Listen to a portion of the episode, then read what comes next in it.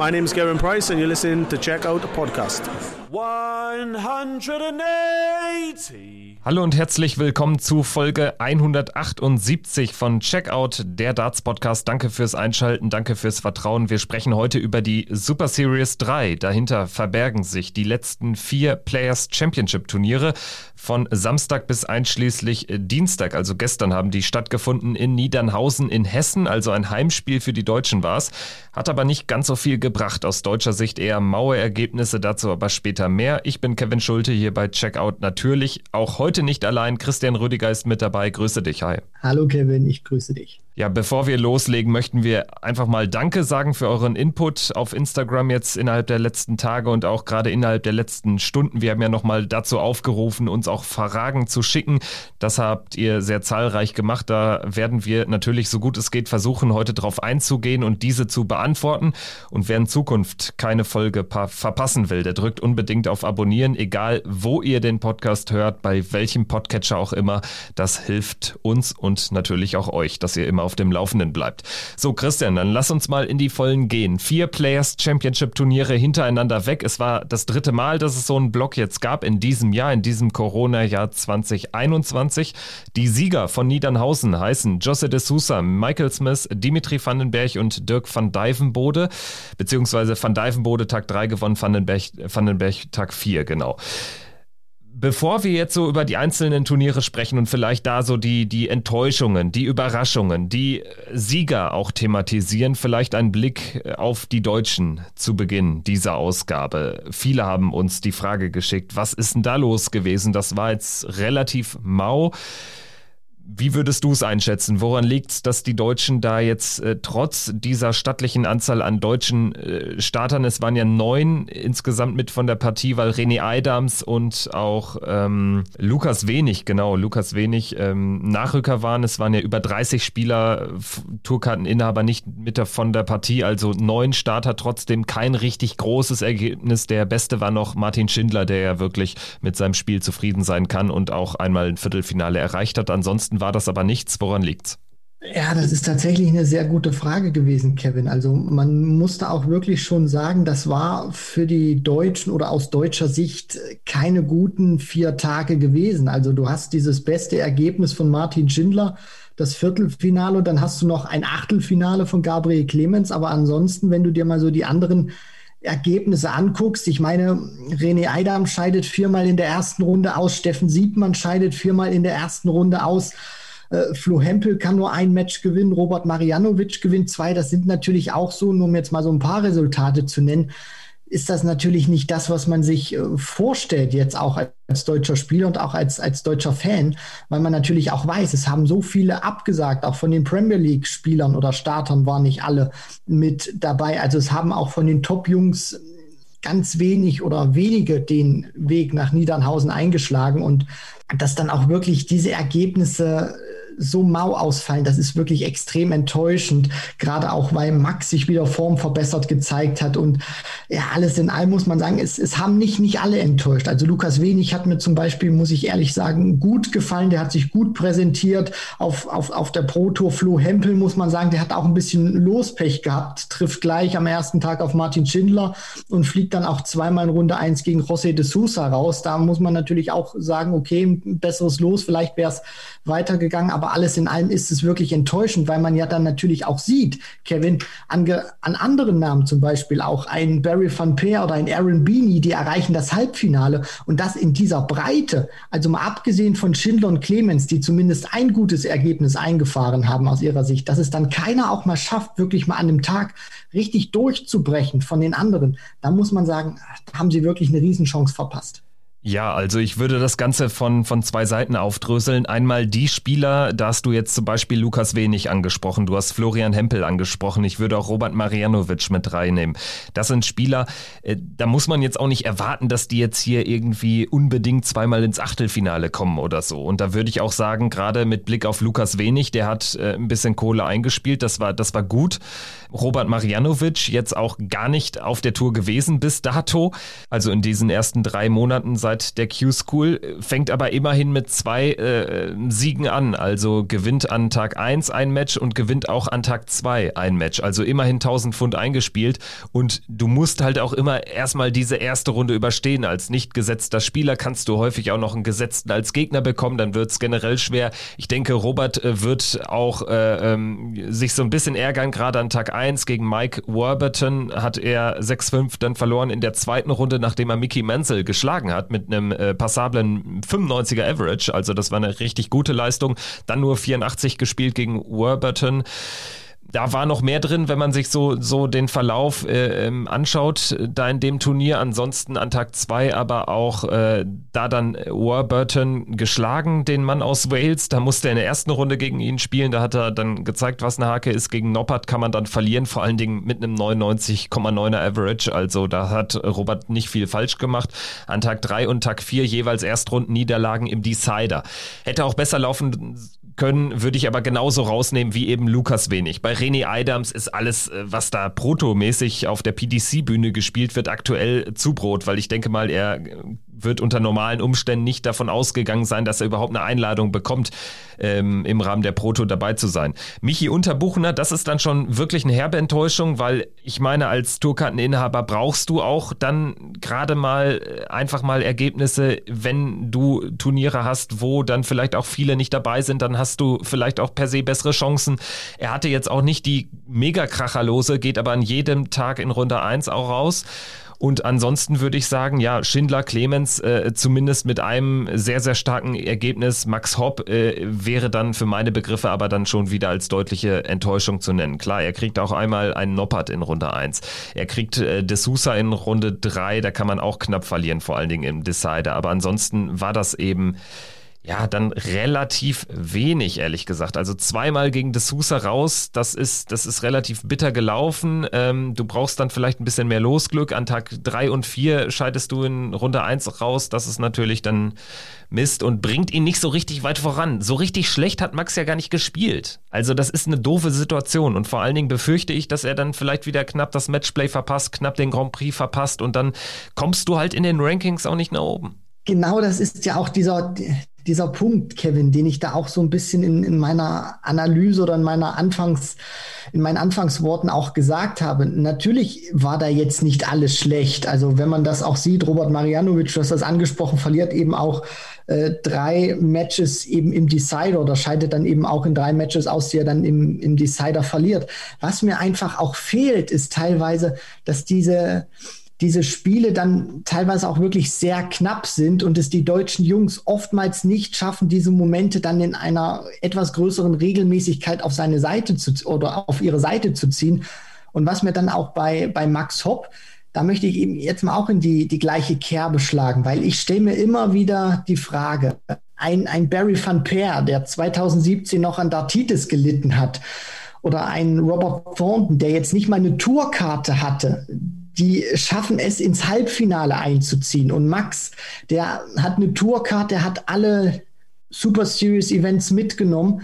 Was mir dann einfach auch mal fehlt, ist dieser wirklich tiefe Run, dass es dann auch mal ein Deutscher schafft, so einen Run zu machen. Also ich meine, man, man sieht doch an den Beispielen Van Peer, äh, Klärmarker zum Beispiel, auch deren Finale spielt, Thornton dass es doch auch geht, dass Leute, die, die ich glaube, die, die, die wenigsten hatten sie wirklich auf der Rechnung, dass die so weit gehen können. Aber die Leute zeigen es auch, man kann da durchbrechen. Und ich finde das dann auch immer ein bisschen schade. Und diesen Punkt muss ich dann auch leider kritisieren, dass es abgesehen von Schindler und Clemens momentan keiner schafft, auch mal bei so einem Turnier länger dabei zu sein und dann mal durchzubrechen, weil Max ist bislang in diesen Super Series Events noch nicht über die dritte Runde rausgekommen. Und wir wissen alle, und das zeigen die Spieler ja auch. Es gibt immer wieder einen, der dahinter steht, dann auch in der Pro Tour Rangliste, der schafft dann mal so einen tiefen Run. Dann ist so ein Halbfinale oder ein Finale, das ist dann deutlich mehr wert, als wenn du immer nur die, die dritte Runde erreichst. Deswegen, es muss auch mal drin sein bei den Spielern, die da hinten drin sind. Natürlich muss man das unterschiedlich bewerten weil Robert oder Flo Hempel jetzt zum Beispiel auch, die waren jetzt erst zum allerersten Mal jetzt in diesem Jahr dabei. Aber wenn man dann auch längerfristig wieder dabei ist, weil die anderen Beispiele zeigen ja, dass es geht. Würde ich mir schon wünschen, dass so ein tiefer Run auch mal möglich ist, weil eben auch andere Spieler, die, wo, wo ich sagen muss, ein Barry van Peer hat jetzt, glaube ich, stand jetzt noch nicht die ganze, ganze Qualität eines Max Hopp, wenn ich die jetzt miteinander vergleiche, zumindest stand jetzt, dann stelle ich mir immer wieder die, die Frage, Kevin, woran liegt es, dass solche Spieler das plötzlich schaffen, die man nicht auf der Rechnung hat, aber unsere deutschen Jungs, die immer und immer wieder dabei sind, schaffen das dann eben nicht, abgesehen von Schindler und Clemens. Ich sag mal so, Max Hopp hat ja auch schon zwei Turniere gewonnen. Das ist ja im Übrigen äh, Clemens ja, und auch Schindler voraus. Aber, aber, aber, jetzt in, in der, der Phase ja, einfach nicht. Ja, natürlich. Fehlt mir das. Absolut, das stimmt. Ähm, Gerade diese Woche war ja prädestiniert dafür. Das hatten wir auch im Vorfeld angerissen, dass natürlich hier Leute weit kommen werden, die äh, vielleicht diese Chance jetzt äh, auch beim Schopfe packen müssen, die sie sonst halt nicht bekommen, weil sie sie sonst halt nicht bekommen. Und dass da kein Deutscher richtig weit mal durchgebrochen ist. Also wir reden hier über Martin Schindlers Viertelfinale an Tag Nummer zwei, wo er dann an Michael Smith, äh, den späteren Sieger, scheitert. Ansonsten war das wirklich zu wenig, weil wenn man sieht, es gab Tage, da, da hat nur einer überhaupt die, die Runde der letzten, oder da hat gar keiner die dritte Runde erreicht. Genau, Tag drei. Nur Clemens und Hempel gewinnen überhaupt ein Spiel. Und das ist einfach zu wenig. Und vor allen Dingen dieser eine tiefe Run, das ist ja fast schon Stochastik. Also wenn man sich die, die, die Teilnehmer anschaut, neun Deutsche sind am Starten, dass es da nur ein Viertelfinale am Ende bei rauskommt, an vier Tagen, ist einfach zu wenig. Grundsätzlich, ja, bei Max, das Ding ist, ich habe das Gefühl, er spielt schon wieder einen höheren Standard, läuft jetzt aber dann auch häufig in Gegner rein, die, die dann noch stärker spielen. Zweimal ist es De Sousa in der dritten Runde. Ja, mein Gott, aber dann bist du vielleicht auch ein bisschen selbst schuld, weil du einfach jetzt über die letzten äh, Monate hinweg dir auch nicht diese hohe Ranking-Position erspielt hast, um dann einem De Sousa vielleicht auch mal aus dem Weg zu gehen. Also es ist naturgemäßer einfach schwieriger, wenn du dann teilweise gar nicht mehr gesetzt bist. Und Max ist in der Saison aktuell noch gar nicht gesetzt gewesen, außer jetzt an den ersten drei Tagen in Niedernhausen, weil eben so viele vor ihm im Proto-Ranking nicht dabei waren. Trotzdem kann das nicht so richtig ausnutzen. Und das ist schade, weil wahrscheinlich ihm dann eine Major-Teilnahme am Ende äh, wieder fehlt und so kommt er im Ranking nicht nach oben. Bei Martin habe ich immer noch den besten Eindruck in diesem Jahr, der gefällt mir echt gut. Bei Gabriel, äh, ja, der, der hat diese gewisse Konstanz und hat vor allen Dingen alle paar Monate oder einmal im halben Jahr so einen richtig tiefen Run, Halbfinale, Finale drin. Und das unterscheidet ihn dann vom Rest und äh, ja oder oder die beiden vom Rest, weil Schindler schon noch der ist, der auch den besten Standard mitspielt aktuell in diesem Jahr, hat so seine Q-School-Form auch teilweise konservieren können und Gabriel ist einfach auf hohem Niveau der konstanteste und Max kommt dann irgendwie so ein bisschen hinten dran. Ja, und der Rest, ähm, den würde ich da einfach anders bewerten, sage ich ganz klar. Also Marianovic, wenig Hempel, das war gar nicht so schlecht. Sieht man, wird sich ärgern, Unterbuchner wird sich ärgern, ohne Siege rausgegangen. Adams, äh, für den würde ich sagen, ist es Zubrot dabei gewesen zu sein. Und es hat jetzt halt nicht für einen Sieg gereicht. Aber genau, also das, das wäre so das Fazit zu den Deutschen. Wie kommen wir jetzt aus dieser Position raus? Oder wie kommt DATS Deutschland aus dieser Position raus? Braucht es denn einfach nur dieses eine Klickergebnis bei einem Max Hopp beispielsweise? Braucht er einfach nur mal ein halbes Halbfinale? Das würde ich mal so in den Raum werfen. Wie siehst du das? Ich würde das wirklich mit einem Ja beantworten, weil wir das in der Vergangenheit auch schon gesehen hatten. Gerade auch dieses Jahr, wo Max ja dann auf der European Tour in Saarbrücken gewinnen konnte, wo er auch auf der Pro Tour triumphieren konnte. Man hat ja auch gemerkt, dass diese Siege ihm unfassbar viel Auftrieb gegeben haben, dann auch für die Monate später. Hat ja dann unter anderem ja auch das Halbfinale bei den European Darts Championship erreicht, wo er eigentlich das Finale hätte spielen müssen, wo er diese drei klaren Darts hat im Halbfinale und das nicht nutzen kann. Deswegen, also bei Max glaube ich wirklich, der braucht dieses eine Ergebnis, um für sich selber auch mal wieder zu spüren, es, es, es geht einfach, weil er muss einfach wieder auch mal merken und auch mal wieder in diese Situation kommen, wie es auch mal ist, längerfristig an so einem Tag dabei zu sein, auch mal wirklich wieder ein Viertelfinale zu spielen, Halbfinale zu spielen. Das ist für ihn in diesem Jahr wirklich eine ungewohnte Situation, abgesehen von der Super League, wo er eben sehr viel Darts gespielt hat in diesem Gruppenmodus. Aber diese langen Tage hinten raus auf der Pro Tour, die kennt er momentan einfach nicht. Und dass er das ja drauf hat, hat er auch wieder gezeigt. Also diese Partie gegen Gino Voss, äh, an Tag 1 war ja auch wieder prädestiniert. Der checkt gleich die 142, Voss antwortet mit einer 136 und Max äh, dann nochmal als Antwort eine 126. Also da sieht man natürlich auch immer wieder, was der Kerl für ein für ein, für ein Touch hat, was der für ein Talent hat. Und er braucht einfach diesen einen Moment, den ich auch so finde, den, den Martin Schindler jetzt eigentlich auch gefunden hat nach dem Verlust seiner, seiner Tourcard, der da auch wirklich gesettelt war, sich dann mit tollen Ergebnissen seine Tourcard wieder zurückgeholt hat. Also ich glaube wirklich, Max braucht dieses eine richtig tiefe Erlebnis, um zu spüren, es geht, ich bin wieder da. Und dann wird das auch, glaube ich, wieder ein bisschen flutschiger laufen für ihn und dann werden auch wieder bessere Ergebnisse kommen, wo er dann auch mal konstanter vielleicht ein Achtelfinale spielt, ein Viertelfinale spielt, in einer größeren oder häufigeren Regelmäßigkeit, als er das bislang leider noch nicht getan hat. Vor allen Dingen äh, ist ja bei Max zumindest das gegeben, dass wenn er dann mal so ein tiefes Ergebnis hat, dadurch dann idealerweise sich vielleicht noch ins Matchplay-Feld und ins Grand Prix-Feld spielen kann auf diesen Bühnen war er ja schon jetzt fast regelmäßig in den vergangenen Jahren. Also zuletzt halt nicht, aber davor hatte er diese Turniere dann schon jeweils, äh, ich glaube, mindestens zweimal gespielt. Beim Matchplay auch schon mal Chizzy geschlagen. Gegen Michael Smith dann auch im Achtelfinale. Er ist ausgeschieden, gut ausgesehen trotzdem.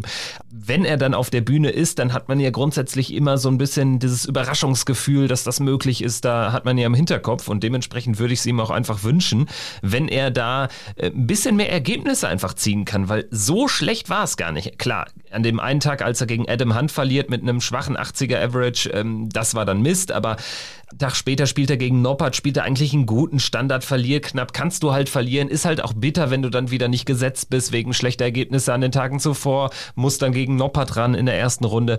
Ja, also man muss irgendwie aus diesem Teufelskreis rauskommen, das gilt äh, für einige der deutschen Spieler. Schauen wir dann doch jetzt mal ein bisschen weg von den äh, Deutschen nur und schauen auch auf die Sieger, auf die positiven und vielleicht negativen Überraschungen dieser Super Series 3. Ich würde einfach mal chronologisch anfangen mit dem Samstag, Tag 1. Das war das neunte Players Championship Turnier in diesem Jahr. Das erste eben in Niedernhausen. Aus deutscher Sicht damit vielleicht angefangen Clemens im Achtelfinale der Beste. Max Hopp hat die Runde der letzten 32 erreicht. Schindler, Marianovic und Lukas Wenig die zweite Runde. Flo Hempel, Steffen Siebmann, Michi Unterbuchner und René Eidam sind in Runde 1 rausgegangen. Das Finale gewinnt Jose de Sousa und damit ein ja ziemlich arrivierter Mann auf dem Proto Circuit. Der Typ ist ja wirklich unfassbar schwer zu bespielen. Er gewinnt viele Decider, gewinnt auch schwächere Spiele, hat dann aber auch gerade hinten raus an diesem Tag wirklich gezaubert. Also 111 äh, spielt er im Viertelfinale gegen Dolan, 103 gegen Christoph Kitschuk im Halbfinale und im Finale lässt er Luke Humphreys mit einem 114er Average überhaupt keine Chance. 8 zu 1. The Special One war wieder, ja, sehr speziell unterwegs, kann man sagen. Ja, absolut, Kevin. Und dieses Finale muss ich auch ganz ehrlich sagen, ich fand das grandios. Ich habe mir das zweimal angeschaut aus zwei verschiedenen Perspektiven. Einmal habe ich nur auf Rossi de Sousa geachtet und das zweite Mal, als ich es mir angeschaut habe, habe ich nur auf Luke Humphreys geachtet. Und das zweite Mal fand ich es genauso interessant wie das erste Mal. Also Rossi de Sousa beim Scoren zuzusehen, fantastisch. Kannst du dich einfach zurücklehnen und genießen. Und als ich mir das dann, dann beim zweiten Mal angeschaut habe, diese Bewegungen auch von Luke Humphreys, die er im Hintergrund gemacht hat. Er hat immer wieder anerkennt mit dem Kopf genickt und geschüttelt, als De Sousa diese Darts fast schon spielerisch in die Triple 20 genagelt hat. Und da hat man auch wirklich gemerkt, oder Humphreys hat auch gespürt, wie fantastisch das Special Wonder eben drauf ist. Es gibt ja da auch wirklich diese eine Phase, wo De Sousa den 10-Data spielt und er lässt danach zwei Elver folgen. Also das ist wirklich unfassbar gewesen, was er da gespielt hat. Und ich weiß nicht, ob ich mich da zu weit aus dem Fenster lehne, Kevin. Aber wenn ich José De Sousa auch so spielen sehe, wenn ich ihn in den Interviews höre, wie er teilweise sagt, also für mich ist eine 180 zu werfen überhaupt kein Problem oder viele 180er zu werfen. Das fällt mir einfach leicht, weil ich einfach momentan ganz einfach vom Gefühl her die Triple 20 treffe und werfen kann. Und wenn ich mir dann auch mal diese Averages anschaue, die er gespielt hat, ich meine, das wurde ja dann noch besser im Verlaufe des Tages, äh, im, im Verlaufe dieser Super Series. Der hat ja auch noch an Tag 2 eine 117 gespielt gegen Jermaine Vatimena muss ich auch ganz ehrlich sagen, ich habe so im Gefühl, Kevin, ich weiß nicht, ob du auch so den Eindruck hast, dass José de Sousa auf der Pro Tour zumindest in diesem Jahr tatsächlich noch neue Rekorde setzen kann. Also ich kann mir auch vorstellen, ich halte das durchaus für möglich, weil der so ein fantastischer Scorer ist, dass der vielleicht auch mal 125 Punkte, vielleicht sogar 130 Punkte über Best of 11 spielen kann. Ich halte das wirklich für möglich. Ja, ich meine, du musst dir einfach nur mal diese drei Lecks da anschauen. Zehner, Elfer, Elfer. Das heißt 32 Darts für drei Lecks. Das ist atemberaubend, das entspricht dann quasi so einem 140er Average und dementsprechend äh, grundsätzlich würde ich Jose de Sousa alles zutrauen. Gerade auf der Proto, ich habe das Gefühl, dass er da immer noch ein bisschen freier ist als auf der Bühne. Ich meine, wir reden hier jetzt mittlerweile über einen Major Champion, den Grand Slam Champion aus 2020, also auch da hat er ja schon richtig den, den Zahltag abgegriffen, den Zahltag gehabt. Trotzdem habe ich das Gefühl, er hat da nochmal eine andere Unbekümmertheit als auf den großen Bühnen. Trotzdem muss man sagen, mittlerweile ist ja fast ein Mitte 90er, ein hoher 90er Average unter Standard. Auch auf den Bühnen. Also wenn man sich die Premier League Performances von ihm anschaut, die kommen ja dem, was er jetzt in Niedernhausen teilweise gespielt hat, ja auch schon nah generell würde ich das gar nicht mal nur auf die Pro Tour beschränken, was dieses Rekord, diese Rekordjagd, klar. Also würde ich jetzt auch äh, ihm, ihn so einschätzen. Also, dass das nochmal ein Spieler ist, der hier auch nochmal einen Rekord äh, ins Board brennen kann. Mit 117 bist du ja schon gar nicht mehr weit weg. Es wird dann natürlich auch allerdings immer schwieriger, dann noch was draufzusetzen. Aber wie auch immer. Entscheidend sind ja auch die Ergebnisse, die kommen einfach äh, in, in, in sehr, sehr äh, hoher Taktzahl und die kommen aber auch auf den großen Bühnen. Und dementsprechend ist für mich Jose de Sousa einer, der auch echt noch einiges gewinnen kann und gewinnen wird, wenn es so weiterläuft. Ich weiß nicht, ob er vielleicht auch ein bisschen Profiteur ist von der aktuellen Situation, dass es ihm sogar gut tut, ohne Zuschauer zu spielen, dann auch auf den großen Bühnen.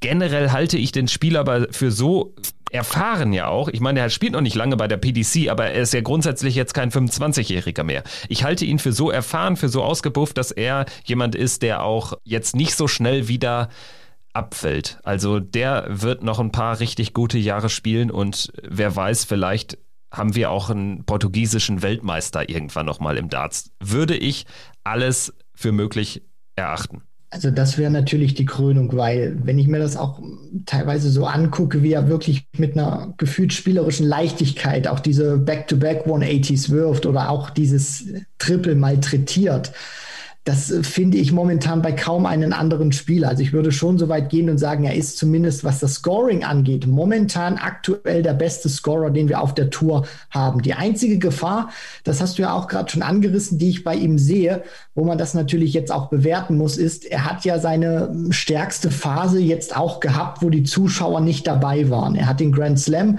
den größten Erfolg in seiner Karriere unter Ausschluss der Öffentlichkeit eingefahren. Wie wird er jetzt natürlich auch reagieren, wenn die Fans dann wieder zugelassen werden, wenn die Stimmung im Rücken äh, ja auch wieder sehr partymäßig wird. Das ist so die einzige ja jetzt vielleicht nicht Gefahr, die ich sehe, aber wo ich dann natürlich schon interessiert bin zu sehen, wie er damit umgeht, weil er hat es allen gezeigt, er ist einer, der bei großen Major-Events performen kann, wenn im Rücken keine Zuschauer sind, der auf der Pro Tour geil zocken kann und jetzt muss er eigentlich nur noch beweisen, schönes Wort eigentlich, dass er es auch mit äh, fast ausverkaufter Hütte kann oder wenn die Fans wieder fast losgelassen feiern können im Rücken. Also Jose de Sousa, ich denke, da sind wir uns einig, ist ein Mann, äh, der sicherlich kein One-Hit-Wonder darstellt, was die Major-Titel betrifft. Also ich würde schon meine Hand dafür ins Feuer legen, dass der nochmal was holt, dass der nochmal auch richtig äh, fette Zahltage erlebt. Auch abseits der Pro Tour, da ist er sowieso einer der besten oder vielleicht der beste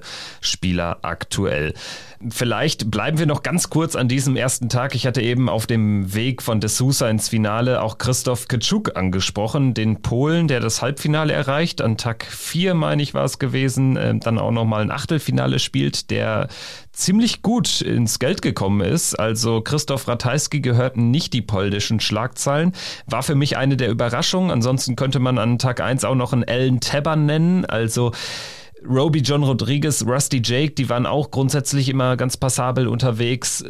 Ich finde, Niedernhausen hat aber schon gezeigt, auch wenn die Deutschen nicht profitieren konnten, dass das Feld offener war denn je, weil ein Christoph Kitschuk Halbfinale ist dann schon eine krasse Ansage für einen Spieler seiner Güteklasse, auch wenn man schon sagen muss, dass er sich äh, tatsächlich merklich verbessert hat zuletzt. Ja, natürlich. Also ich finde, er wird auch immer wärmer jetzt mit der Situation und dieses Halbfinale wird auch für ihn eine sehr große Erleichterung sein, zu wissen, ich habe jetzt endlich mal so ein richtiges Top-Ergebnis eingefahren und was für ihn auch, glaube ich, sogar noch ein Stück weit noch wichtiger sein könnte, ist, er spielt dieses Finale an Tag 1 und verliert dann eben an Tag 2 und 3 in der ersten Runde, dass er dann eben nochmal an diesem vierten Tag stabil bleibt und nochmal ein gutes Ergebnis ähm, sich herausspielt mit diesem Achtelfinale, was du gerade angesprochen hast, Kevin. Und in dieser Rangliste war er dann auch wirklich gut unterwegs. Das zeigt ja dann auch die Super Series 3. Der ist dann auf Platz 14 rausgekommen mit 4500 Pfund.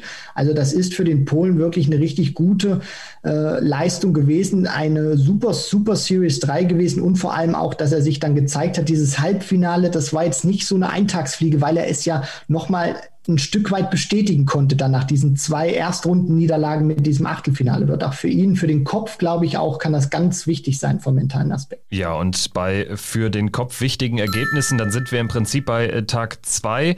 Da sprechen wir über zwei echt krasse Überraschungshalbfinalisten. Barry Van Pier mit seinem ersten echt guten Ergebnis, seitdem er die Tourkarte zurück hat. Und Aaron Beanie vor allen Dingen, das ist ja eine Hammergeschichte. Aaron Beanie ja so der Spieler, der irgendwie seit seiner völlig äh, überraschenden Tourcard-Qualifikation ähm, 2020 äh, jemand ist, der, der schon stark beobachtet wird von den Fans, weil er ja irgendwie völlig wie die, äh, ja, irgendwie völlig überraschend auf den Circuit gekommen ist. Niemand kannte ihn, ist ja wohl ein Gefängniswärter ähm, und ja, sein Standard war jetzt auch echt unterstes PDC-Niveau im ersten Jahr, aber was der in diesem zweiten Jahr mittlerweile spielt, nötigt mir echt viel Respekt ab. Also gerade an diesem Tag, als er das Halbfinale erreicht, unter anderem Barney im Viertelfinale schlägt, das ist schon ein Kracher. Bevor wir jetzt gleich über, über das äh, Smith Derby im Finale sprechen, vielleicht erstmal bleiben wir hier noch bei den kleineren Namen. Bini, Van Peer, das waren so die Namen, die eigentlich der, den zweiten Tag für meine Begriffe dominiert haben, auch wenn am Ende der Bully Boy das Turnier zieht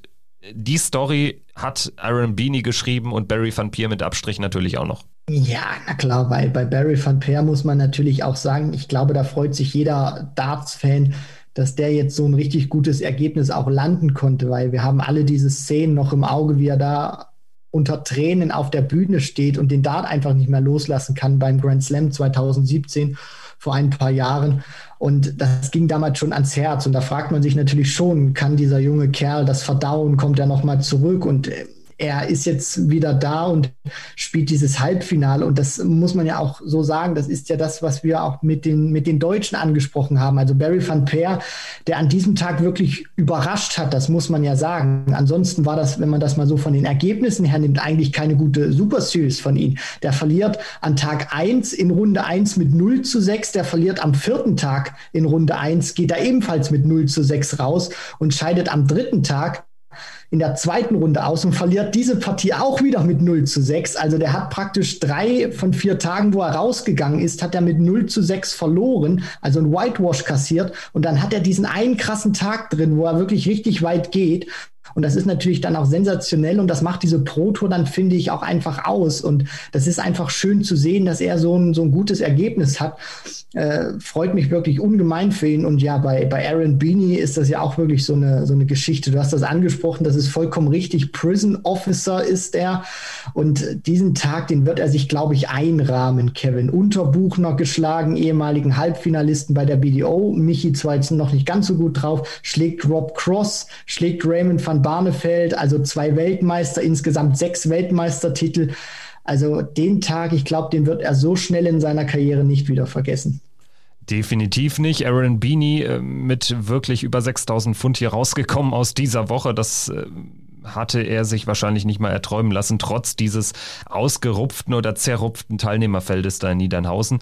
Echt sehr, sehr stark gespielt. Ähm, ich hatte schon angesprochen, das Smith Derby, äh, aber im Finale, Michael Smith hatte Aaron Beanie geschlagen, Barry van Peer ist gegen Ross Smith rausgegangen. Finale gewinnt der Bully Boy mit 8-5 und holt sich damit einen Titel und ja, wird dann ein paar richtig markige Worte im Interview mit Philipp Brzezinski von der PDC Europe, Europe los. Wie hast du das wahrgenommen? Jetzt mal abseits von seinem sportlichen, wirklich Top-Ergebnis ist er ja gut durchmarschiert, hat das Ding gewonnen. Vor allen Dingen ähm, der Schlüssel war wie ich fand, der Sieg gegen De Sousa im Viertelfinale. Ähm, dann schlägt der Van Peer Ross Smith, die muss er dann aber auch schlagen. hinten raus dann eben markige Worte. Deine Einschätzung zu äh, dem Bully Boy? Ich wusste ehrlich gesagt nicht so richtig, äh, was das sollte von Michael Smith. Also dann auch diese Spitze da loszulassen, dieser Sieg, der sollte auch einfach nochmal zeigen, dass ich in die Premier League gehöre, wie er es ja dann auch gesagt hat, I should be in the Premier League.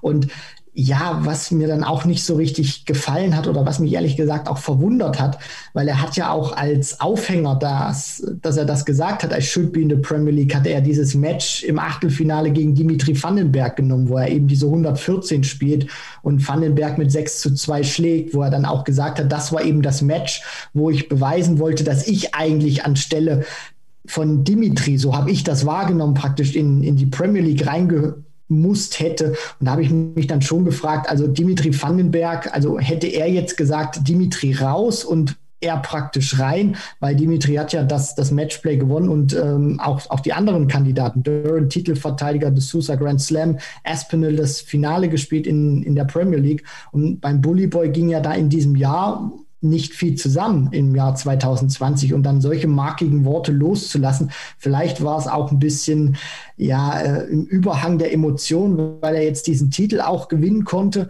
Aber ich habe ehrlich gesagt nicht verstanden, was das sollte, weil es auch für mich so gewirkt hat, dass er praktisch Dimitri Vandenberg darauf projiziert hat und es praktisch so formuliert hat. Also ich weiß nicht, ob du das auch so wahrgenommen hast, Kevin, dass er praktisch gesagt hat, also Dimitri hätte rausgemusst und ich eigentlich rein und dieses Match dann als Aufhänger genommen hat. Ich fand es ein bisschen wirr tatsächlich. Er hat ja sogar noch ähm, ja auch Aaron Beanie da so ein bisschen tatsächlich in die Mangel genommen, hat gesagt, dass das jetzt irgendwie nicht so der Standard war, äh, dass er da nicht gefordert worden sei. Ich meine, dafür ähm, musste er sogar ein bisschen zittern angesichts des 7 zu 4 Ergebnisses im Halbfinale.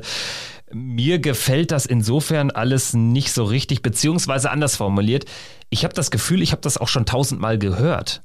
So dieses Gelaber, jetzt nicht bös gemeint, aber dieses Gelaber von wegen, ja, ich bin eh der Beste und äh, ähm, jetzt habe ich endlich mal wieder gezeigt, wo ich hingehöre und das ist der richtige Michael Smith jetzt mal ganz ehrlich, es kann jetzt auch nicht dafür entscheidend sein, ob er jetzt hier ein Proto-Event mal wieder gewinnt, dass er hier die Michael Smith Festspiele für die nächsten Turniere oder für die nächsten Jahre ausruft. Also finde ich immer ein bisschen schwierig und gerade beim Bully Boy habe ich das Gefühl, dass ich irgendwie solche Art von, von Sätzen schon häufiger gehört habe und da fast immer ein bisschen abschalte schon. Soll er mir erstmal beweisen, dass er irgendwie in einem Major-Event äh, gegen Gary Anderson in einem Halbfinale einen Vorsprung mal ins Ziel bringt? Also ich sag mal so platt formuliert. Also klar, wir wissen alles, einer der talentiertesten Spieler auf dem Circuit, einer der besten, einer der spektakulärsten Spieler. Aber für mich sind die Worte insofern auch nur Schall und Rauch, wenn da irgendwie auf den großen Bühnen jetzt nicht mehr kommt. Ansonsten habe ich das Gefühl, habe ich schon häufiger gehört und Michael Smith hat jetzt auch nicht sein allererstes Turnier gewonnen. Ne? Also damals, ich glaube, World Series in China hat er auch gewonnen. Da war er ähnlich auf dem hohen Ross und ist dann aber auch recht schnell davon wieder runtergestürzt. Ja, die, die ganz großen Dinger natürlich konnte er noch nicht landen. WM-Finale verloren, Premier League-Finale verloren. Das sind natürlich dann auch immer so, so Dinger. Und was mir dann auch so, muss ich ganz ehrlich auch sagen, gut gefallen hat, ist, dass man ihm im Netz auch ein Stück weit dann dafür auf die Schippe genommen hat. Also er hat ja dann noch an den ähm, Tagen danach er hat ja dann unter anderem ja auch noch eine Partie gegen Robert Thornton gespielt und die hat er ja dann verloren. Und da hat ein User geschrieben, der zweifache, ähm, also der, der World Grand Prix und der UK Open Champion, ähm, der ehemalige Robert Thornton, ein Major-Sieger schlägt einen Michael Smith, der noch keinen einzigen Major-Erfolg in seiner Karriere landen konnte und trotzdem markige Worte ähm, ja, von sich gegeben hat. Also das äh, hat man natürlich dann auch schon gemerkt, dass, dass diese Worte nicht bei allen gut angekommen sind. Da, und da gebe ich dir auch wirklich wirklich vollkommen recht. Wenn er so einen großen Major-Triumph schon gelandet hätte, ich glaube, dann könnte er auch anders erzählen. Aber er hat ein World Series-Event mal gewonnen. Aber alles in allem muss man ja dann auch sagen, hat er sonst mit den Nerven immer wieder vergeigt. Die, die WM in den vergangenen zwei Jahren hat Bände gesprochen, auch wie er sich da immer gegeben hat von, von der Körpersprache her. Und jetzt so einen Turniersieg praktisch zu nehmen, wo auch viele Große nicht mit dabei waren. Klar musst du so ein Turnier erstmal gewinnen, das will ich überhaupt nicht in Frage stellen aber die, die Worte hätte er sich tatsächlich sparen können. Und jetzt mal ganz ehrlich, wenn er irgendwie dann auch noch, so wie du es beschrieben hast, durch die Blume so ein bisschen Dimitri Vandenberg in die Verlosung mit reinnimmt, dass er doch vielleicht äh, besser gewesen wäre ähm, als Dimitri Vandenberg in der Premier League, da muss ich mal ganz klar sagen, also die aktuelle Premier League spricht schon Bände. Dimitri Vandenberg ist mit Nathan Espinel der punktbeste Spieler in dieser Serie bislang. Und ganz ehrlich, ein James Wade ein fucking James Wade war nicht in der Premier League. Der ist nur reingerutscht, weil Gervin Price einen wahrscheinlich falsch positiven Corona-Test absolviert hat. Und dann stellt sich Michael Smith nach einem Turniersieg in Niedernhausen, wo 25 Tourkarteninhaber oder 30 gar nicht dabei gewesen sind dahin und äh, formuliert so kantige Aussagen. Weiß ich nicht, muss nicht sein. Für meine Begriffe überzogen, weitermachen, auf sich selbst konzentrieren und ähm, weiter geile Ergebnisse spielen und dann klappt das auch wieder mit der Premier League. So würde ich das ganze Thema Michael Smith zumachen für diese, für diese Folge. Ähm, sprechen wir doch vielleicht nochmal über, über die anderen beiden Tage. Vielleicht an Tag zwei nochmal ganz kurz zur Erwähnung. Schindler im Viertelfinale, Hopp in Runde drei, Clemens Marianovic und Wenig in Runde zwei, Hempel, Siebmann, Unterbuchner, Adams in Runde eins ausgeschieden. Tag drei. Aus deutscher Sicht Clemens und Hempel in der zweiten Runde, alle anderen raus in äh, Runde eins. Das war wirklich ein Desaster. Finale haben absolviert Dirk van Dijvenbode und Martin Klärmarker, also ein niederländisches Duell und ähm, beides waren Debütanten. Für beide wäre der Turniersieg ein, ein Debüt gewesen, eine Premiere gewesen. Nur einer konnte es werden. Es war Dirk van Dijvenbode, der ein enges ein zittriges Spiel gewinnt gegen Klärmarker, der, der echt stark im Checkout war, hohe Finishes rausgenommen hat. Dirk am Ende aber der, der etwas bessere Spieler und vor allen Dingen der, der bessere Scorer dann auch an dem gesamten Tag, gewinnt mit 8-6 und holt den lang ersehnten ersten Titel als PDC-Profi. Es hatte sich lange angebahnt und ich bin auch ein bisschen froh, muss ich auch sagen. Muss auch mal ein bisschen die Neutralität hier über Bord werfen. Bin ein bisschen froh, dass Dirk van Dijvenbode kein Spieler mehr sein wird, der irgendwie so the nearly one ist, der nie was gewinnt. Jetzt hat er auf jeden Fall einen kleinen Titel auf der Pro Tour und das wird ihm weiter Auftrieb verleihen. Auf jeden Fall, da kann er jetzt einen Haken hintermachen und ich glaube auch, wir dürfen diese Wirkung von so einem Titel nicht unterschätzen. Natürlich, es ist nur die Pro-Tour in Anführungszeichen, nur das ist für solche Spieler auch, finde ich, immer wieder enorm wichtig. Das hat man damals schon bei Joe Cullen gesehen, als der seinen ersten Titel auf der Proto einfahren konnte, wie der danach auch gejubelt hat. Das ist für die Spieler schon wichtig, auch zu merken, dass sie diesen Weg auch bis zum Ende gehen können. Und Van Dijvenbode weiß jetzt auch, wie sich dieses Gefühl ja eben jetzt auch anfühlt, wie das eben ist, ein Sieger eines Ranking-Events bei der PDC zu sein. Da war der 85. Spieler, der jetzt ein PDC-Ranking-Event gewonnen hat. Das hat die PDC dann auch ähm, sehr schön aufgedröselt und man muss ja auch sagen, das war so ein, so ein Erfolg, Kevin, der sich zwar über die lange Sicht angedeutet hat, weil er eben auch bei der Super Series 1, Super Series 2 bombastisch gespielt hat, aber der sich jetzt bei der Super Series 3, zumindest nach den ersten beiden Tagen, nicht unbedingt angedeutet hat, weil da auch die Ergebnisse gefehlt haben. Ja, und nicht mal dieser Tag 3, wo er dann am Ende als Sieger rauskommt, war jetzt ein Tag, äh, den Dirk van Dijvenbode irgendwie von Anfang an dominiert hat. Das war eigentlich gar nicht der Fall. Also gerade wenn ich mir äh, Spiele anschaue von ihnen in diesem Jahr oder auch Ende letzten Jahres, was da für Averages äh, dabei waren, äh, die hat er jetzt an dem ganzen Tag eigentlich gar nicht gespielt. Aber vielleicht war das auch eher der Schlüssel, dass er da dann eher diese ganzen engen Partien gewonnen hat. Ich fange mal an. David Evans schlägt da 6-3, Jelle Klaassen 6-2. Das war der einzige 100-Plus-Average zwei entspannte Partien zum Reinkommen. Dann aber Jeff Smith, Christoph Ratajski, Scott Mitchell, alle 6 zu 4 geschlagen, alles enge Duelle. Er war nicht mega dominant in allen Spielen, gerade gegen Smith auch einiges ausgelassen, war deutlich besser, aber wir wissen alle, wie es am Ende laufen kann. Andy Bolton, sein Halbfinalgegner, den äh, schlägt er auch knapp 7-5 und im Finale war es gegen Martin Klärmarker ja auch eine ganz enge Kiste, 8 zu 6. Das hätte gerade am Ende auch anders ausgehen können. Klärmarker stand am Ende auf, auf Madhouse ähm, im, äh, was war es, 13. Leck bei Stand von 6-6. Gab es auch eine Chance für Martin Klärmarker. Also da hätte er vielleicht auch um ein Haar äh, das, das äh, Leck ziehen können. Äh, Van Dijvenbode macht es im letzten Dart, checkt im letzten Dart mit 15 Darts, geht er da in Führung. Also insofern, der ist jetzt nicht durch Butter da durchmarschiert, aber vielleicht brauchte es genau diese Art von Turnier mal. Naja, das ist ja auch immer so ein, so ein Punkt, den wir auch oft sehen im Darts, dass ein Van Dijvenbode oder allgemein, dass, dass die Spieler wirklich uns verzücken mit riesigen Averages. An Devin Peterson im vergangenen Jahr hat ja auch teilweise wirklich brilliert auf der Pro Tour. Nur dann haben auch eben diese, diese Turniersiege gefehlt. Und ich glaube, im Darts ist das auch immer ganz wichtig, weil teilweise mir auch immer ein Stück weit zu oft auf die Averages geschaut wird. Ich meine, diese eine Partie gegen Jeff Smith, die du da gerade hervorgehoben hast, wo Van Dijvenbode 98 spielt und Jeff Smith äh, 82,6 und trotzdem gewinnt Van Dijvenbode nur, muss man sagen, mit 6 zu 4. Also die erzählen auch nicht immer die, die ganze Wahrheit und ich glaube, dass so ein Tag dann auch für ihn sich deutlich besser anfühlen wird als ein Tag, wo er wirklich in den ersten drei, vier Partien über 100 spielt, äh, nicht zu, zu schlagen äh, oder nicht aussieht, als ob man ihn wirklich schlagen könnte. Und dann geht er irgendwie trotzdem raus mit einer Niederlage und dann kannst du eigentlich diese mega tollen Performances in die Tonne werfen. Und so hast du wirklich auch einen konstanten Tag, wo er wirklich als schlechtestes Ergebnis eine 92,5 spielt und ansonsten wirklich alles, man muss ja auch sagen, man darf das ja auch irgendwie nicht so abwertend be betrachten. Machen wir ja auch nicht nur in der äußerlichen Wahrnehmung, wo wir mittlerweile auch verwöhnt werden von einem José de Sousa mit Averages von teilweise 105, 110 oder noch krasser. Wir sind ja mittlerweile an, an diese riesigen Averages nur noch gewöhnt, dass wir teilweise schon sagen, ja, hier, heute gab es wieder eine Partie, wo die beiden gegeneinander 97 gespielt haben, war eigentlich keine gute Partie mehr, wo wir wirklich 97er oder 98er Averages kleinreden, obwohl, das möchte ich auch nochmal hervorheben, die wirklich absolute Weltklasse sind. Und Van Dijvenbode, er hat jetzt nicht übermäßig gespielt, aber das war wirklich, muss man sagen, ein toller, konstanter und auch richtig guter Tag von ihm gewesen.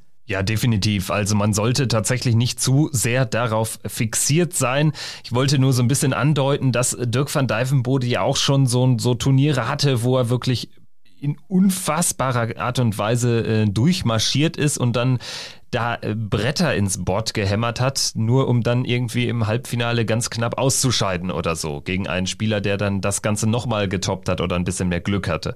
Dementsprechend, das war jetzt nicht der Fall an Tag 3 der Super Series 3. Dirk van Dijvenbode marschiert durch, äh, zieht das Ende, zieht das Finale gegen Martin Klärmacker und setzt dann genau daran an, wo er an äh, Tag 3 aufgehört hat. Am vierten Tag nämlich holt er sechs weitere Siege, stand dann zwischenzeitlich bei 13 Siegen in Folge Folge. Erst im Finale hat er gegen Dimitri Vandenberg verloren. 8 zu 7 im Decider gegen äh, Dancing Dimitri, der zum ersten Mal auch außerhalb der großen Bühnen richtig gute Darts gespielt hat und vor allen Dingen seinen ersten Pro-Tour-Titel einheimsen konnte. Das auch wieder ein, ein Ergebnis sicherlich, was sich was irgendwie klar war, dass es irgendwann kommen würde, trotzdem sich jetzt ja auch nicht unbedingt angebahnt hatte. Also wir hatten immer wieder diese Diskrepanz auch hier im Podcast besprochen bei Dimitri Vandenberg das äh, verheißt, ich sag mal, für die Konkurrenz nichts Gutes, wenn er jetzt seine äh, mega starke Premier League Form auch auf die Prote-Bühne bringt, dann ist Dimitri Vandenberg einer, der auch äh, noch gefährlicher werden kann und der vor allen Dingen auch noch mehr Titel einheimsen kann. Also für die, für die absolute Elite in, in der Order of Merit ist das kein gutes Zeichen, denn damit äh, steht ein weiterer passabler Gegner dann auch auf den Pro-Tour-Bühnen parat. Ich meine, wir haben ja immer wieder darüber gesprochen, die Diskrepanz, die ist da und die war auch und die ist auch äh, sichtbar gewesen, dass Dimitri auf den Bühnen eine andere Performance und auch von den Ergebnissen her anders abgeliefert hat als auf der Pro Tour. Er hatte natürlich auch immer schon mal Phasen drin, wo er ein Halbfinale stand oder auch, er hat ja auch schon zweimal ein Finale gespielt und die bislang verloren gehabt auf der Pro Tour. Und jetzt konnte er eben nach einer schlechten Pro Tour Saison bislang, wo er zumindest von den Statistiken her nicht schlecht performt hat, aber die Ergebnisse haben komplett gefehlt. Und daran wirst du eben im Sport und im Darts dann eben natürlich auch gemessen. Und wenn, wenn die fehlen, dann fühlt sich das natürlich nicht gut an, egal wie, wie sehr du in diesem Moment auch performt hast. Deswegen für ihn ganz wichtig, wichtig auch gewesen, jetzt diesen Sieg einzufahren, auch dieses gute Gefühl, was er auf der Bühne kreiert hat in der Premier League mitzunehmen. Und man muss ja auch sagen, es war im Prinzip baugleich zu dem, was er jetzt auf der Bühne gespielt hat. Ich meine, er spielt an diesen vier Tagen neun Averages über 100. Allein am letzten Tag spielt er äh, vier Averages über 100. Da ist eine 103 mit dabei gewesen, eine 105, eine 108. Also auch wirklich auf diesem Niveau, was er jetzt auch in der Premier League gezeigt hat. Also ein absolut toller Scorer ist, fantastisch mit den Darts im Board arbeiten kann. Und äh, für mich muss man auch sagen, hat er jetzt auch endlich diesen, diesen Faden auch mal gefunden über eine komplette komplette Super Series hinweg oder über einen kompletten Proto-Block wirklich zu performen. Er ist niemals in der ersten Runde rausgeflogen. Ein Halbfinale, ein, ein Turniersieg dann am Ende für Dimitri Vandenberg. Ein Achtelfinale war auch noch mal dabei gewesen. Also er war wirklich die Konstanz pur in Niedernhausen gewesen. Das äh, macht natürlich insgesamt einiges einfacher, denn Dimitri Vandenberg ist dann jetzt auch erstmal bei den nächsten Pro Tour Events, sollte es jetzt zeitnah welche geben, gesetzt. Also auch das ist ja eine sehr, sehr wichtige Erkenntnis. Im Prinzip ist er jetzt ein Jahr lang gesetzt, wenn er jetzt äh, ein paar passable Ergebnisse noch einfährt durch diese 10.000 Pfund, die da jetzt im Pro Tour Ranking verankert sind. Auf Seiten von Dimitri Vandenberg, Dirk van Dijvenbode natürlich hat sich damit auch nach vorne gespielt, ist jetzt die 16 auf der Pro Tour. Schauen wir vielleicht jetzt, nachdem wir jetzt so jeden Tag einzeln nochmal äh, durchgegangen sind, auf die Sieger geschaut haben, auf die Finalisten geschaut haben, natürlich zuvor auch auf das Abschneiden der Deutschen geschaut haben. Vielleicht äh, gucken wir noch mal auf weitere Überraschungen. Gibt es da noch Spieler? Ich meine, wir haben Bini genannt, wir haben Christoph Getschuk genannt. Ähm, ich würde auch sagen, Martin Klärmacker insgesamt auch gut gewesen. Scott Mitchell, den hattest äh, du jetzt auch noch äh, im, im, Vorgespräch quasi noch mal einmal aufgeführt. Aber vielleicht fallen uns da noch ein paar Namen ein. Ähm, wen würdest du so alles nennen? Ja, also bei den positiven Überraschungen, da möchte ich tatsächlich mal mit drei Spielern gehen, die keine Tourcard haben. Das ist zum einen Robert Thornton, Benito van de Paas und Christian Kist. Also Robert Thornton muss man ja sagen, du hast das ja auch sehr schön beschrieben, wo wir uns da auch mal mal so während der Super Series ausgetauscht haben, der hat wirklich eine Renaissance erlebt, muss man ja wirklich sagen. Zweimal Runde drei, einmal Achtelfinale, einmal Halbfinale, unter anderem jetzt ähm, Aspinall geschlagen, Gurney, Clemens, Michael Smith, Martin Schindler, auch wirklich einen tollen Standard gespielt. Und wenn wir auch mal die, die Pro-Tour nehmen, dann war er der neuntbeste gewesen. Also er war unter den Top Ten. Und das zeigt auch wirklich, wie Robert Thornton da abgeliefert hat. Und wenn wir jetzt praktisch einen Cut machen würden, Stand jetzt, dann wäre Robert Thornton sogar im im WM-Race ohne Tourcard bei der Weltmeisterschaft sogar tatsächlich dabei mit seinen 6500 Pfunden. Und leider wird das wahrscheinlich nicht so bleiben. Und er müsste eigentlich hoffen, dass nochmal viele absagen und er tatsächlich äh, nochmal die Chance bekommt, dann zu performen. Benito Van de Paas ehemaliger Spieler aus den Top 16, hat jetzt vielleicht von den Ergebnissen her jetzt nicht unbedingt gut abgeliefert. Zwei Erst, äh, eine Erstrundenniederlage, ansonsten zweimal Runde zwei, einmal Runde drei. Aber ich muss sagen, für jemanden, der so einen krassen Absturz hingelegt hat, wie das Big Ben gemacht hat, ist so eine Super Series auch tatsächlich als Erfolg zu werten, weil er tatsächlich auch mal wieder Spiele gewinnen konnte und sich gut verkauft hat. Und als dritten Christian Kist noch, für den freut es mich ungemein, ehemaliger BDO-Weltmeister 2012, der leidet ja unter Gicht, unter die dieser Erkrankung. Also hat er auch wirklich mit sehr vielen gesundheitlichen Problemen auch in der Vergangenheit zu kämpfen gehabt und dass er da auch es wirklich schafft, nicht einmal in der ersten Runde rauszufliegen, sondern zweimal die dritte Runde erreicht, zweimal die zweite Runde. Das hat mich auch für ihn persönlich wirklich sehr gefreut. Ja, der kam wirklich so out of nowhere. Also Christian Kist, auch einer der Profiteure, natürlich seit Jahren auch ohne Tourkarte, durfte jetzt aber hier in Niedernhausen mit dabei sein. Und ähm, ja, allein für diese Spieler war es echt ein, ein, gutes Event. Thornton, Van de Pass, Kist, die wären unter normalen Umständen niemals dabei gewesen, aber sie können das nutzen. Das ist echt positiv.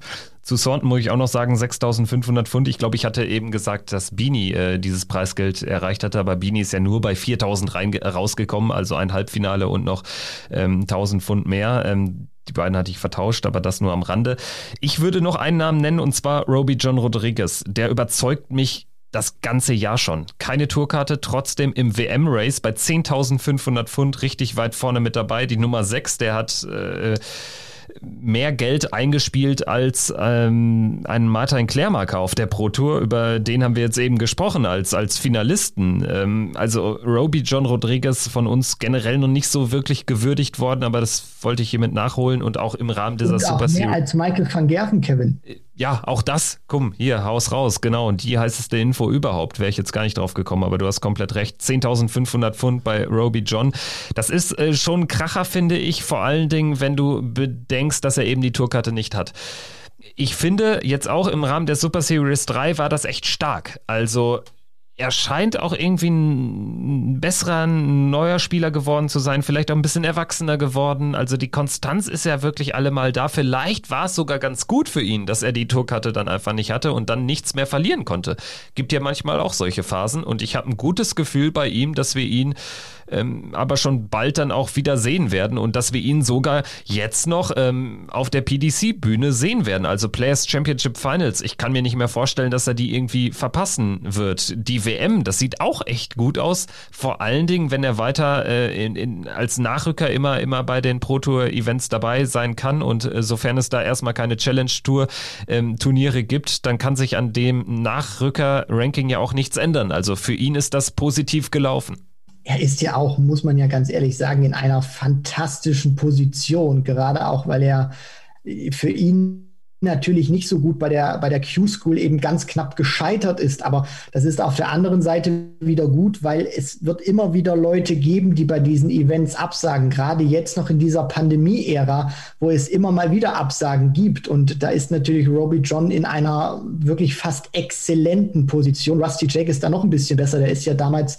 der Erste gewesen, der keine Tourcard mehr bekommen hat in der EU-Q-School und ähm, Roby ist dann auf Platz 11, also praktisch zwei Plätze hinter seinem Bruder rausgekommen. Deswegen, die sind da immer in einer fantastischen Position und auch psychologisch finde ich, ist das äh, sehr interessant auch bei, bei den beiden und natürlich auch bei Roby, weil er eben weiß, er hat keine Tourcard, aber er kann diese Turniere eben spielen, weil viele absagen. Und er weiß ganz eben und er weiß eben auch, er hat nichts zu verlieren. Und er weiß eben auch, wenn ich wenn ich jetzt nicht gut spiele, ausscheide, dann ist das auch nicht schlimm, weil unter normalen Umständen wäre ich eigentlich gar nicht dabei gewesen, wenn alle melden würden. Und deswegen, das ist für ihn einfach Bonus, das ist Zubrot und das wird er auch ganz einfach so nehmen und so, so spielt er auch einfach. Und wenn er das aufrechterhalten kann, dann bin ich mir sicher, werden wir ihn irgendwann oder in näherer Zukunft dann bei der nächsten Q-School schon wieder als Tourkarteninhaber dabei haben.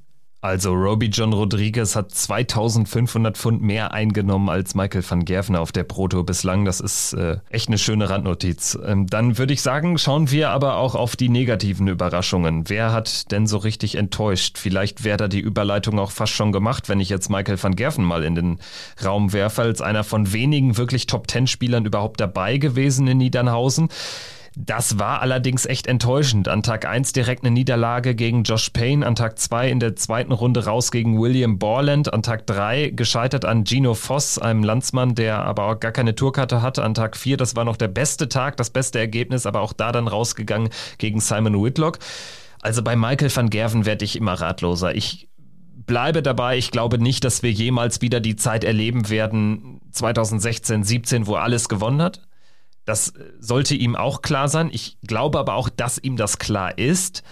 Ich weiß nur nicht, ob ähm, tatsächlich auch so allen Beobachtern langsam mal es dämmert, dass Michael van Gerven auch einfach generell auch so, so von, von, von der Capability nicht mehr der Player to beat ist. Also jetzt mal ganz ehrlich, die, die, die wirklich mega krassen Leistungen, die es selten gibt von allen Spielern, weil das ist ja nicht der normale Standard die kommen von Michael van Gerven noch seltener.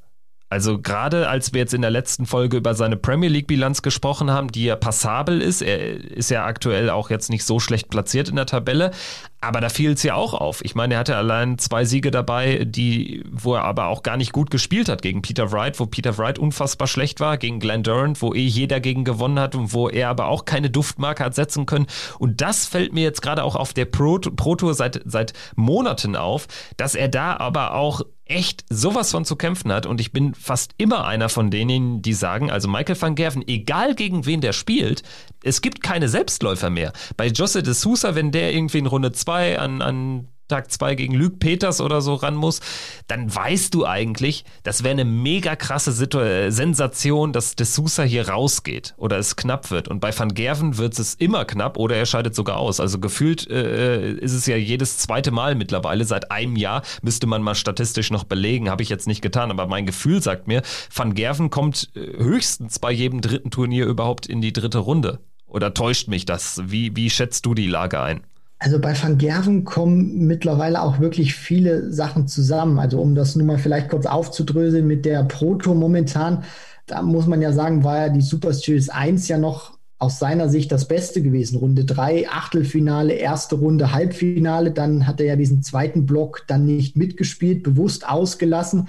Ja, und jetzt muss man sagen, ist das für ihn eine Vollkatastrophe gewesen. Also einmal Runde 1, zweimal Runde 2, einmal Achtelfinale, wie du schon aufgedröselt hast.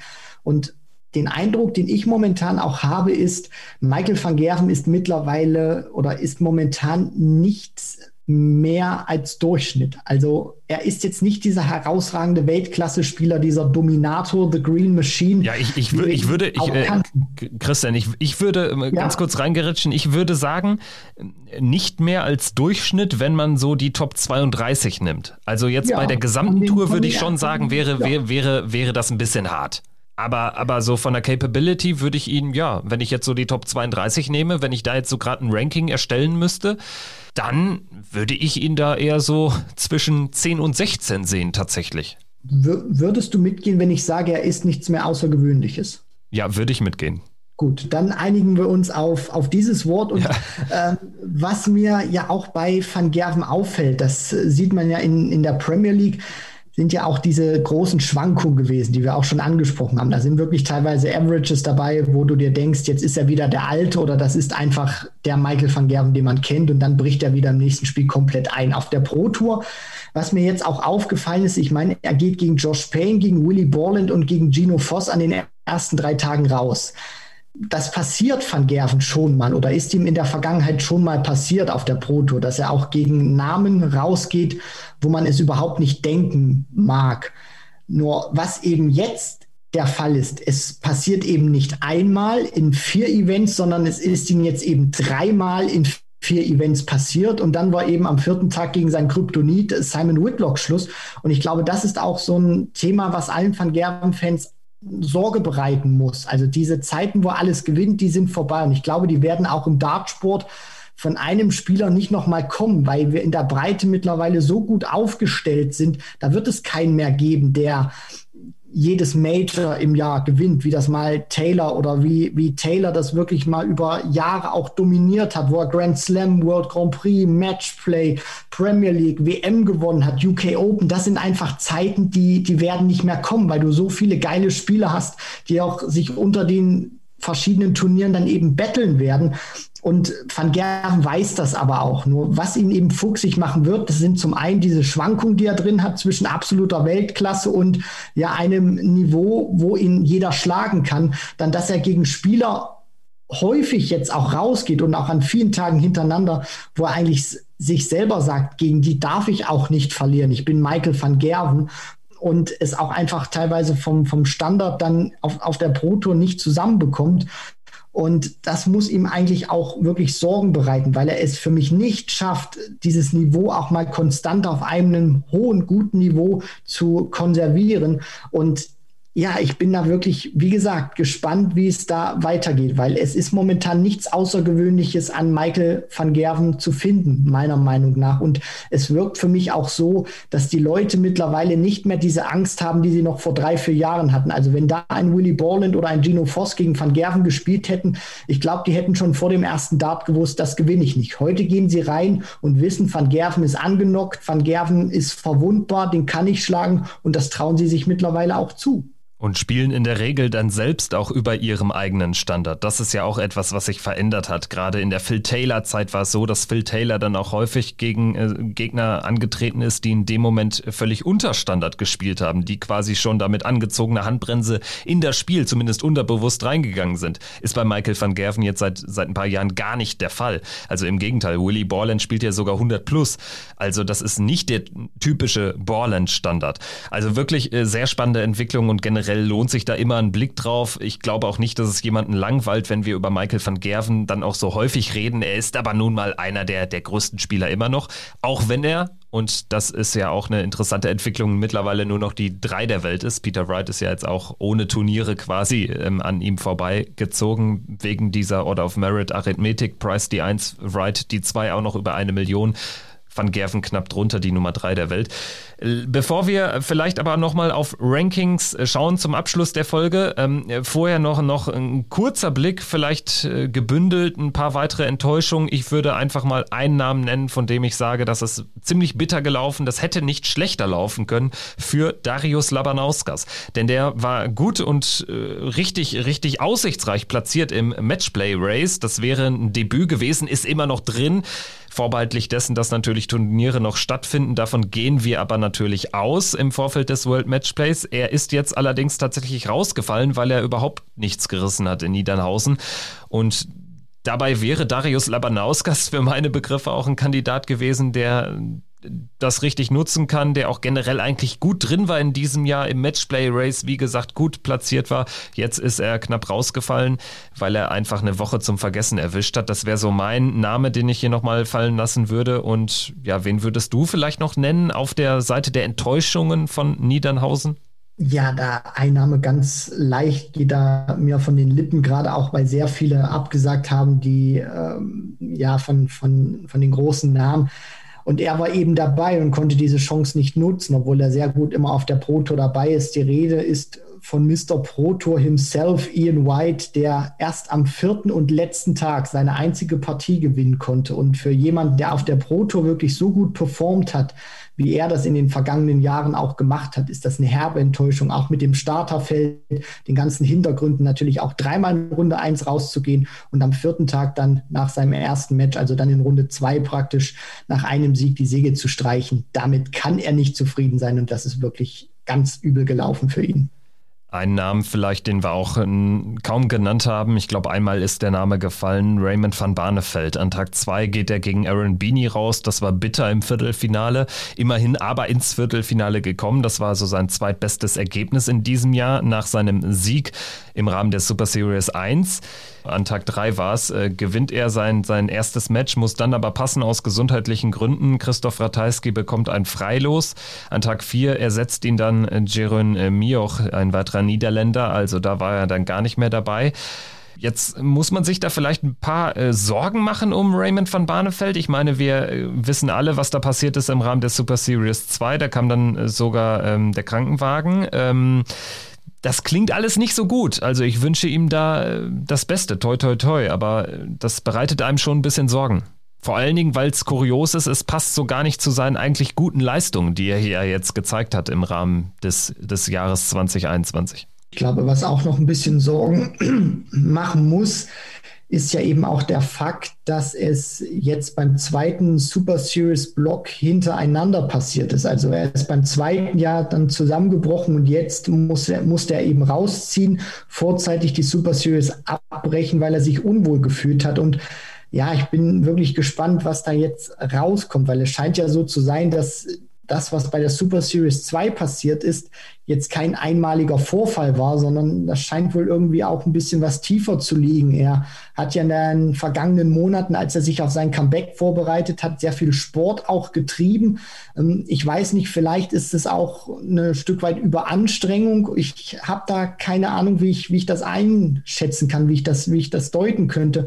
Aber es sind zumindest jetzt so, so Zeichen, wo man auch sieht, okay, mit Barney ist jetzt nicht so 100 Prozent alles in Ordnung. Und das ist natürlich auch für seine Planung in diesem Jahr, wo er das ganz große Ziel hat, WM, alles andere, was davor kommt, Matchplay vielleicht, World Grand Prix, das ist alles Bonus für ihn, hat er ja auch gesagt, Ziel liegt bei der WM.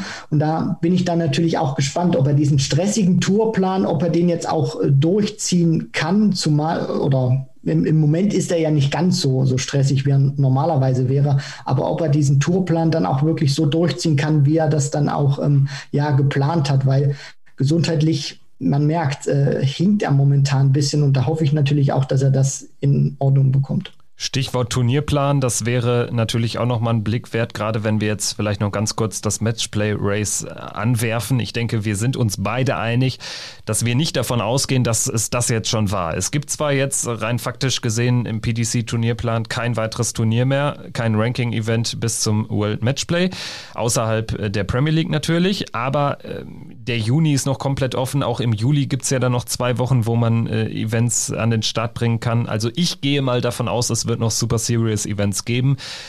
Ich tippe sogar mal auf mindestens zwei Blöcke A4 Turniere und dann hätte man wirklich ein passables Race.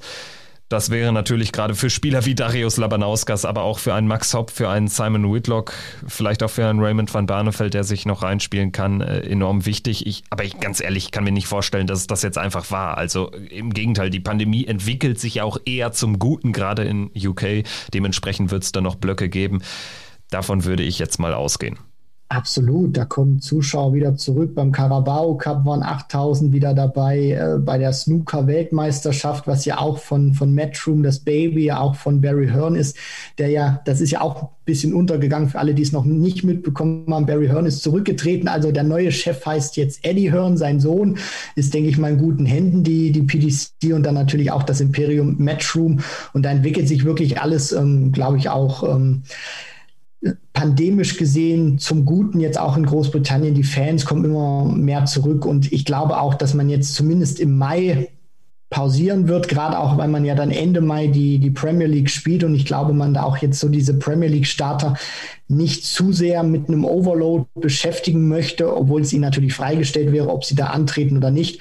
Und dann wird es, glaube ich, auch im Juni dann noch zwei Blöcke geben vor Matchplay, wo man dann vielleicht sogar vier Turniere, vielleicht sogar dann auch fünf Turniere spielt und man dann eben nochmal zehn beziehungsweise acht Players Championship Turniere hat und man dann eben auch ein schönes gebündeltes Race für das World Matchplay aufzeichnen kann. Ja, der Mai fällt für meine Begriffe auch deshalb raus, weil man hat ja die Premier League sogar dann auch noch vom 5. bis 7. Mai. Also es gibt ja zwei große Premier League Blöcke. Dementsprechend glaube ich auch nicht, dass der Mai dann noch irgendwie voller gepackt wird. Ich denke, man wird es dann jetzt ein bisschen einordnen. Ich würde auch so sagen, man hat jetzt schon zwölf Turniere gespielt.